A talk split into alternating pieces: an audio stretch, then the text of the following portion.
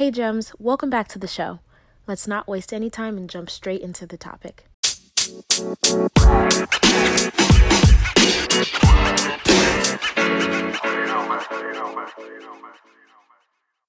Welcome to the show. So go ahead and introduce yourself and tell us a little bit about who you are and what you do.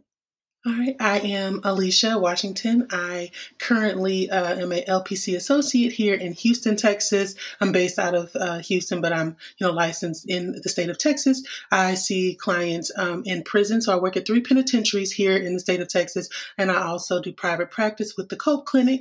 Um, I have been doing uh, crisis work and work with those who've been in domestic violence situations, trafficked women since around I want to say 2013.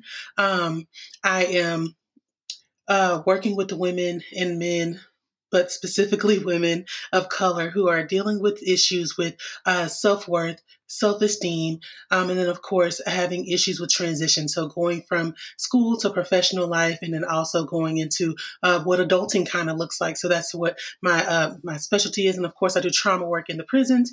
Um, I don't work on you know things of uh, substance abuse, but I find myself delving into that more and more each day. Um, and that is me. That's what I do here.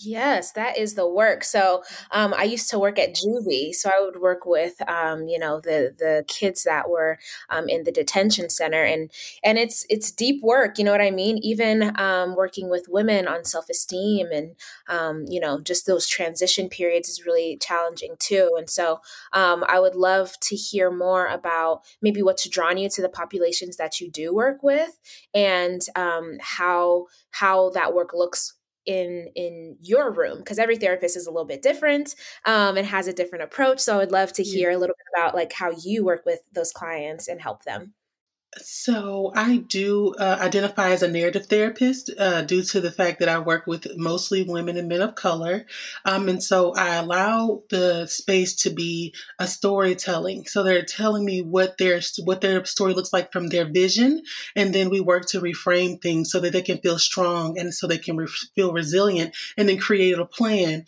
to not go back to old ways um, or to even retell old narratives. And so that's what I do, you know, within the prison walls out and what drew me to it is uh, prison reform in high school. I was so big on, you know, saving money in America, keeping things from offshore, you know, letting the inmates get skills so when they get back into the free world, they're just not all, you know, scattered. But then I realized as an adult how much money it would cost to reform a system. And I was like, okay, so let me just be impactful individually. So I, I do call my method the drop of water. I just want to make a ripple effect um, as much as I can do for the inmates, make an impact so they know somebody cares about them um, within um, conversations about me working in a prison, people say, well, how can you work with murderers and molesters and, and drug traffickers and all these different things? People are not deplorable. People make decisions that are not great. People have motives that are not great. Um, but everyone wants to be like Jesus. They like, what would Jesus do? And they want the compassion of Christ. But then when it comes to someone making a mistake, they're thinking, throw them away put them under the jail as if they cannot be in those those people's shoes. So that's what keeps me going to work each day is knowing that I'm treating a person like God treats me. Like I can get another chance. I can do it again. And um, that that's what kind of helps me to to maintain um, I guess my role in being uh, I guess the medium in between the society and them. I love that you mentioned the drop of water method and that, you know, all we can do is what's right within our circle of influence or you know the, the, the immediate environment around us or the immediate people that we can have some mm-hmm. level of um, an effect on and hope that that spreads. Um, and i love that you mentioned you know you are seeking to help and treat your clients the way that you see god treating you. And one of the things that i used to wonder about in school was like i was like is it ethical or unethical to like pray for my clients? You know what i mean? Like i'm like you know i'm like uh, driving to work driving home and stuff. I'm like is this something I'm supposed I like I at the end of the day I'm not like my life isn't ruled by school but it's a question that I had and and um you know our own our own spiritual way of being you know can come into our work um, in a purposeful way and i think that you having that lens is really important because nobody is exempt from having made poor choices at some point in their life you know what i mean um, and right. and That's for right. us to pass judgment on people for for their decisions while we're not excusing someone's behavior or anything like that. We're just saying okay where are we at now and how do we help a person change the way that they move forward? Because we know that recidivism rates are also very yes. high. So if we don't you know address whatever the core issue is then we're not going to be able to really actually um, you know reform you know um, our communities and the system and the way that things are going you know that's right. Everything you're saying is the reason why I do the work that I do. Um, because when people don't feel seen and understood and heard, they feel alone and then they don't want to experience feelings and they reach out to poor relationships or they have poor relationships with other substances. Um, and then they, they, they pass off those same habits to their children. And so it's not even such a small it's not a micro thing. It's very, it's very much generational. Um, you know, the the trend that I'm seeing is uh, poor uh, social habits, and then of course uh, the sexual abuse as as children, like um, incest is really big, um, and then of course just early child early um, childhood drug use. Five is the earliest I've heard, but I'm pretty sure you know they were coming out of the womb addicted to heroin, addicted to methadone, and things like that um, I have to do some psychoeducation within the um, within the prison walls about you know what drugs really do to your brain and you know cognitively how they're functioning and different things like that. Um, and I, I, like that you ask, is it okay to pray for your clients? Um, I find it to be a disservice when I don't. Um, I, I there are some spirits in the prison. I'll say that when you open yourself up to drugs and different things like that, you say yes to a lot of stuff that you just don't know um, exactly what you're agreeing to. And so um, prayer is so important um, because you don't they don't know that you're doing it, but you can see the effects of it. And so that's why I like that it's a it's a pretty discreet relationship or, or conversation between me and God that helps other people. And so that's why um, I I think it's ethical, um, you know, being spiritual before being professional. But that's my own. I love it. So, a lot of what you're mentioning is making me think of boundaries. And I'm sure you have ideas or thoughts around how people can, you know, start to evaluate and implement boundaries that are healthy for them. So, I'd love to hear your take on, you know, what that looks like when you suggest or see that someone might have boundary issues um, and how you kind of seek to help them start to address those. Um, so, boundary issues in prison or boundary issues in general? Because there's yeah, there's lots of I mean it's different depending on the setting. Okay. So in general, um, when we talk about boundaries, it's what you allow in and, and it's what it's not really what you allow and it's what you permit. So some things can come in, but they they must leave. And so we talk about this door. Um, say Amazon comes to drop off a package, and you're like, I didn't order any Amazon package. So either you're like really excited for the surprise or you're kind of like hesitant to let this thing in. And so your boundaries sometimes are based off experience. If you know that in the past you've had strange packages come to the door, you've had this thing happen, then you're really hesitant to let this thing happen again. Um, but similarly, if you have been surprised in the past and you just wanted to see and you're curious, you can do that too because boundaries are fluid um, many times. But then they have some really, really hard boundaries that are difficult to enforce because we have to make somebody else uncomfortable by saying no. Um, but so teaching boundaries is really letting people know you are not in control of other people's comfort. You do not have to make someone else comfortable so that so that you can you know make sure everyone's okay. Codependency is huge in prison. Everybody wants everyone to be okay, so they were just kind of going through life soothing other people, doing things for other people. And then at the end of it, they're resentful. Like, why did I give my life away? Why did I give my safety away? Why is my future now gone because of this thing? And it's because of poor boundaries. And of course, not having that independent or interdependent, um, you know, habits. And so it's something to unlearn rather than to learn boundaries, just unlearn poor boundaries. Um, but uh, I believe for me, my boundary journey is still going on. I'm still enforcing the word no as often as I can um, for things that I absolutely don't want to do. Um, so I do encourage people who are working on their boundaries to not give up on the journey. It's not a it's not a quick fix. I will say that.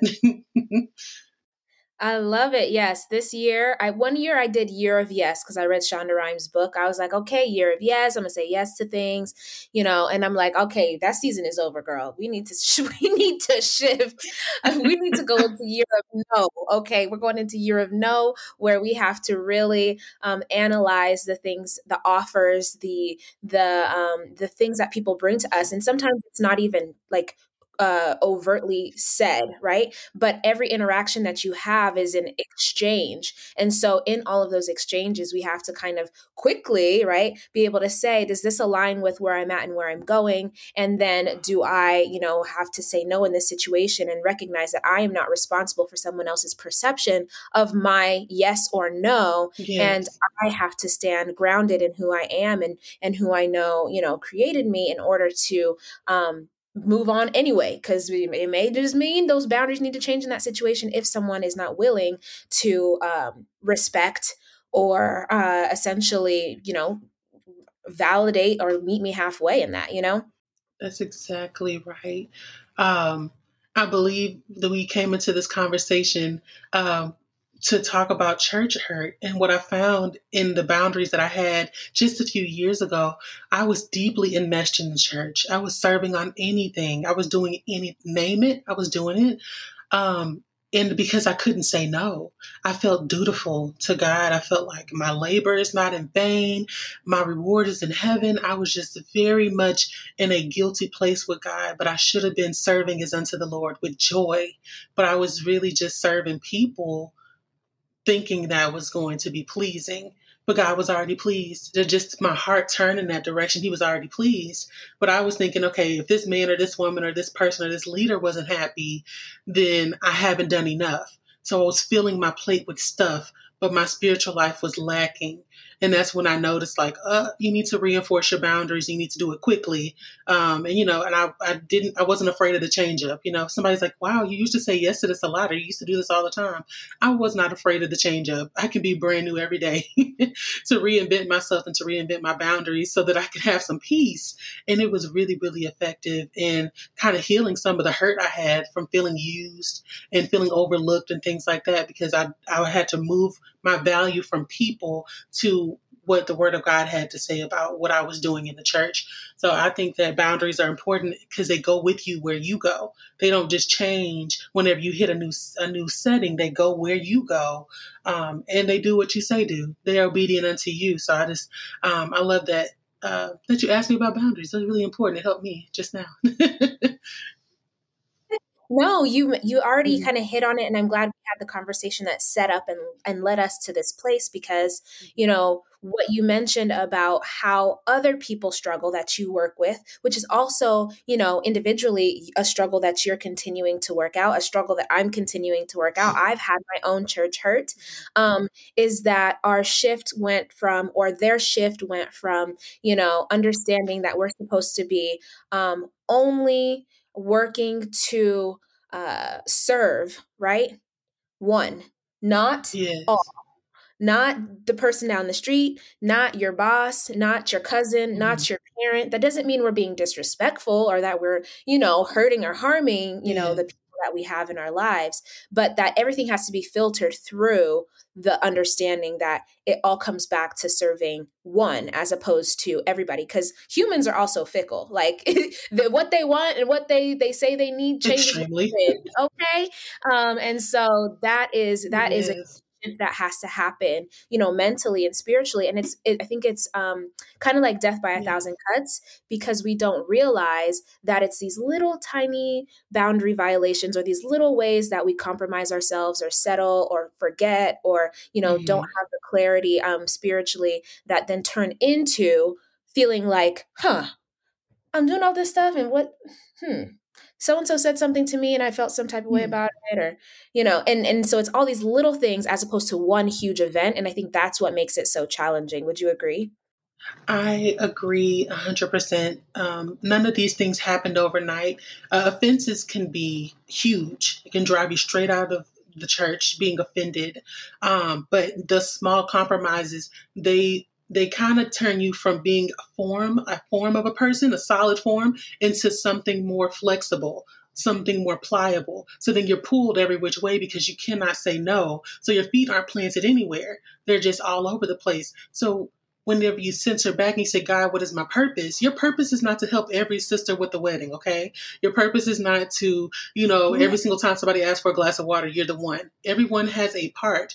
There, there are many members to one body, and to think that you have to say yes because you do things well it's you know it's it's it's completely out of it's out of reason and um people are people. When you do a good job and you are joyful in doing what you do people are like i want her on my team. That's natural. That's in anybody workplace friendships anybody. And so i don't fault the church for utilizing me the way that they have but I do fault me at times for not being able to say, no, I can't handle that. My plate is full. Um, you know, I don't have the energy for it. I need help with this. Some of those things I never verbalized. And those are some of the regrets I have. Regret is a strong word, but those are some of the things I wish I had changed. Um, that's the same thing. That is regret. Well, there we go. Those are some of my regrets. Um, but I think that church hurt again can be caused by a large offense. Somebody really pressing a button that you didn't even know you had. Yeah. Yes, yes, yes. And I, you know, I think it's really important to be able to be honest with yourself. And that's what I'm hearing you kind of say is um, we can't put f- like a complete blame on someone else or on um, an organization or the church uh, at large um, because we may have had contributions in the situation as far as you know not um, being aware of how something made us feel or you know not advocating um, maybe in times or speaking up for something that we were not maybe fully on board with or you know something that we would have not necessarily wanted to do or do a different way. And so i think that that's difficult for people sometimes to practice that honesty with ourselves because maybe it doesn't feel good or you know maybe it's it's it's tough to kind of look at yourself and say oh man i gotta change something. I gotta do something different. Um, um, but that's the only place that you can right. be and to actually have an influence or shift anything in your life, you know?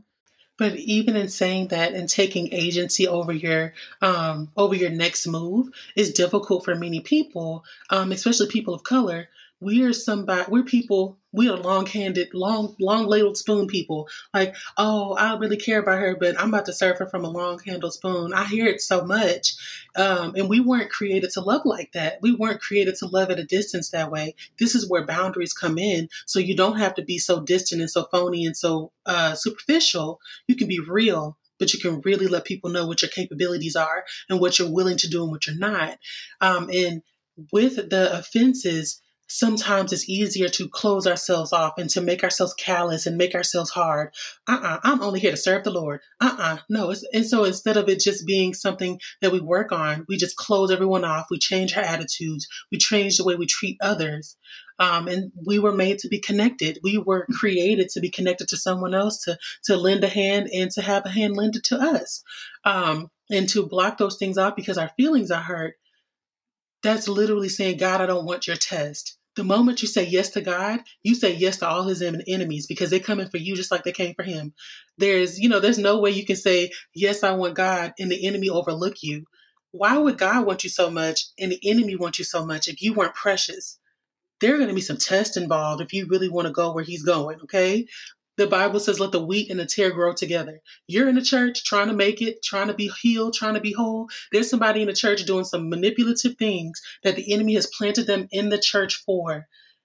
And so when we take our eyes off the enemy, this enemy has never taken his eyes off of us. He has never fallen asleep. He is not, you are on his mind all the time because he wants you to be miserable like him and never have forgiveness. That is not what we want to be. So, I mean, I had to put on my big girl panties and think like, oh my gosh, is this a test? Like, am I supposed to learn something about myself? So I'm looking at all this going on, getting my feelings hurt, but really looking like, okay, you got buttons all over your shirt and they pressing buttons because you haven't given it away. You don't have enough patience. You thought you had enough compassion. Your love is really conditional and you said you wanted agape, the things that I was praying for, I wasn't ready for the test. And so I let myself get offended over and over and over and over. And when the Bible says offenses will come, it literally tells you they're going to come. But woe unto the person that gives you offense. Woe unto them. but you're going to be offended, sis. That's just plain and simple. Um, but handling offenses is what I was missing. Um, I didn't want to talk to the person that hurt my feelings because they might have not have thought it was that severe. I didn't want to take it to church leaders. I didn't want to talk about it. You know, I didn't want to seem like an adult with hurt feelings. I didn't want that. Um, and I think that's where we depart from the word of God. It was when we lean on our own feelings rather than, you know, going back to exactly how the instructions are given to handle one another with love. Um, and, you know, it's, it's something we grow into because nobody likes their feelings to be hurt. Um, Nobody likes to be hurt, but this is the kind of um, growth that's needed. Yeah, so I, I would love to hear, you know, your thoughts on where you think or feel like be- healing begins or um, what that process kind of looks like after, okay, there's either been a huge offense or these little slights, these death valley thousand cuts. Like, what does someone do when they come to the awareness of how they feel in a situation to start moving more toward healing and alignment and and getting back on track? Yes. Um, the first thing that you want to do is to acknowledge that you've been hurt. Um, it's not, people think it's a superficial wound, but it's cutting much deeper. Um, most people don't notice a paper cut until they put hand sanitizer on. Okay. But, you know, it's the difference between a paper cut and a, in a deep wound and to acknowledge what type of offense that has been taking place. Like, why did this even hurt my feelings? I thought I was over this. I thought I had laid this down at the altar. And then you find that it's still there. Um, and so when we talk about awareness, it's the first thing is to even see that you have something going on. Um, secondly, you have to know that you have a defense. Uh, the Bible says, you know, woe unto those who offend the little ones, because it's better to have a millstone around your neck and cast into the sea. God is already handling people who are offending you.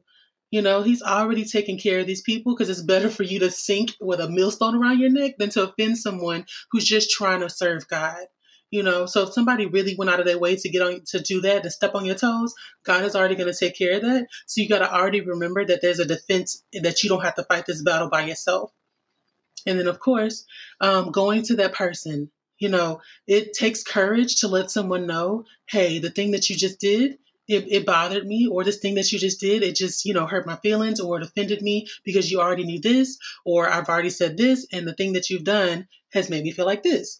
And so to to let this person know this is how you made me feel, but not putting it on them like you did this to me, you did this to me, you did this to me because it's about them no, this is how I felt when you did this thing. So it's about me. Changing your language when you're communicating a hurt. It's going to definitely make the apology process or the healing process, forgiveness process a bit easier. If this person shrugs you off and says, I didn't do anything, sis, you're just being sensitive, get out of my face, and gaslight you, then you take it to another person. Let a third party be in the midst so they know, okay, so maybe you are taking it a little harsh, ma'am. Are you stressing out? Do you have some other things going on so they can talk to you? Or is this person have a habit of doing these things? Things and they need to have a sit down. This is why the third party can be involved. And then if that person is like, no, I don't care what you have to say, you're all judgmental, because this can always this can always happen. Someone's attitude can take them way further than they thought they would ever go. And then you take it to a leader. Take it to a church leader. That person can give spiritual guidance. That person can help guide you to a healing place, or they can help this other person acknowledge pride or acknowledge other things that may be working inside of them that they think that they're, you know, they've surpassed.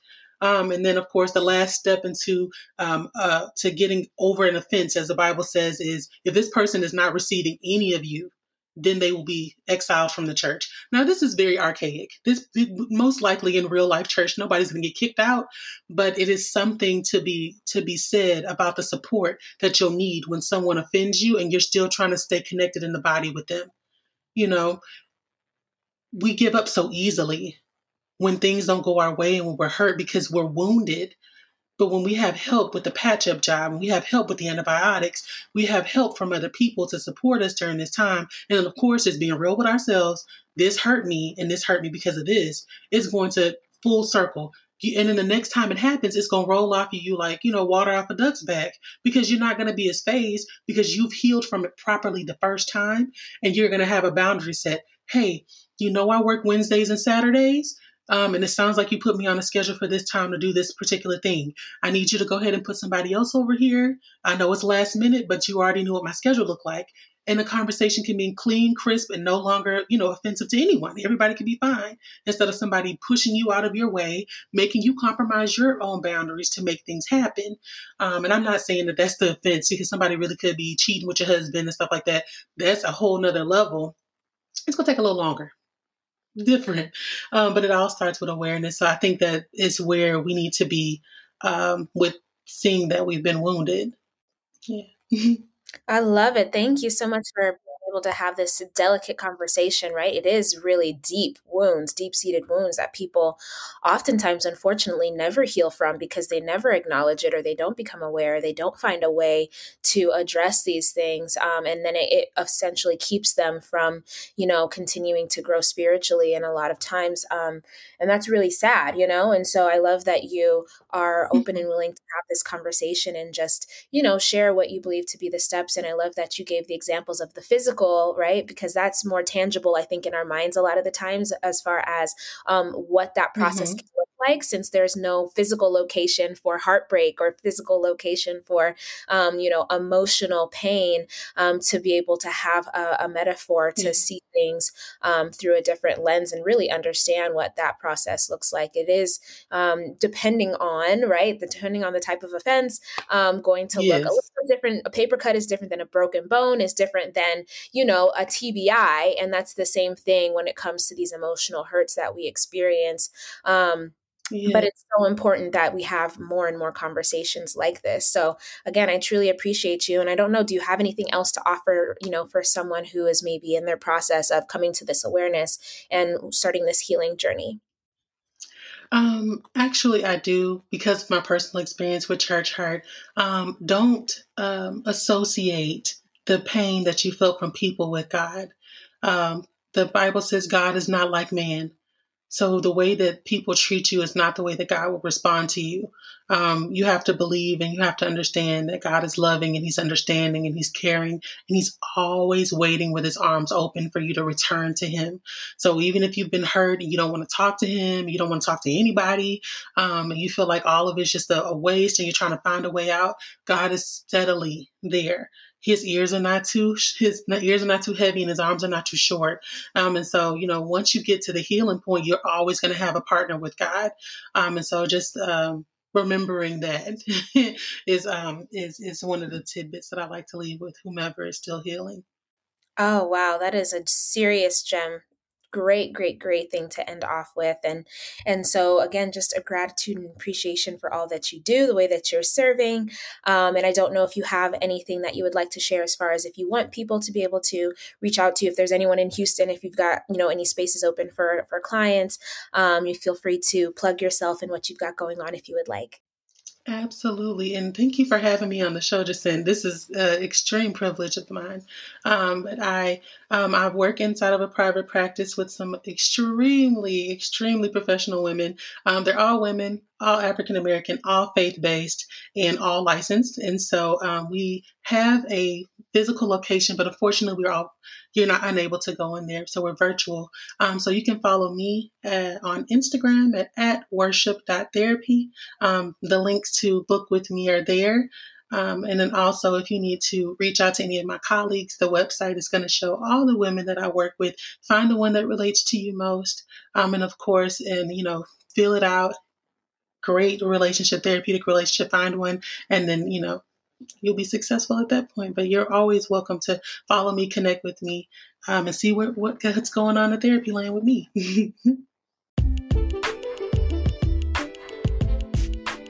if you enjoyed this episode and would like to support the podcast, you have a few options. You can subscribe to the podcast wherever you listen to it, and you'll be notified as new episodes are uploaded. You can also leave a review or send me your feedback. Doing so helps me to create content that's relevant to what you want to hear about. And last, you can share the podcast with a friend. Whether it's directly or sharing it on your social media, it helps them to know that you think that this is information that they need to hear about. Thank you.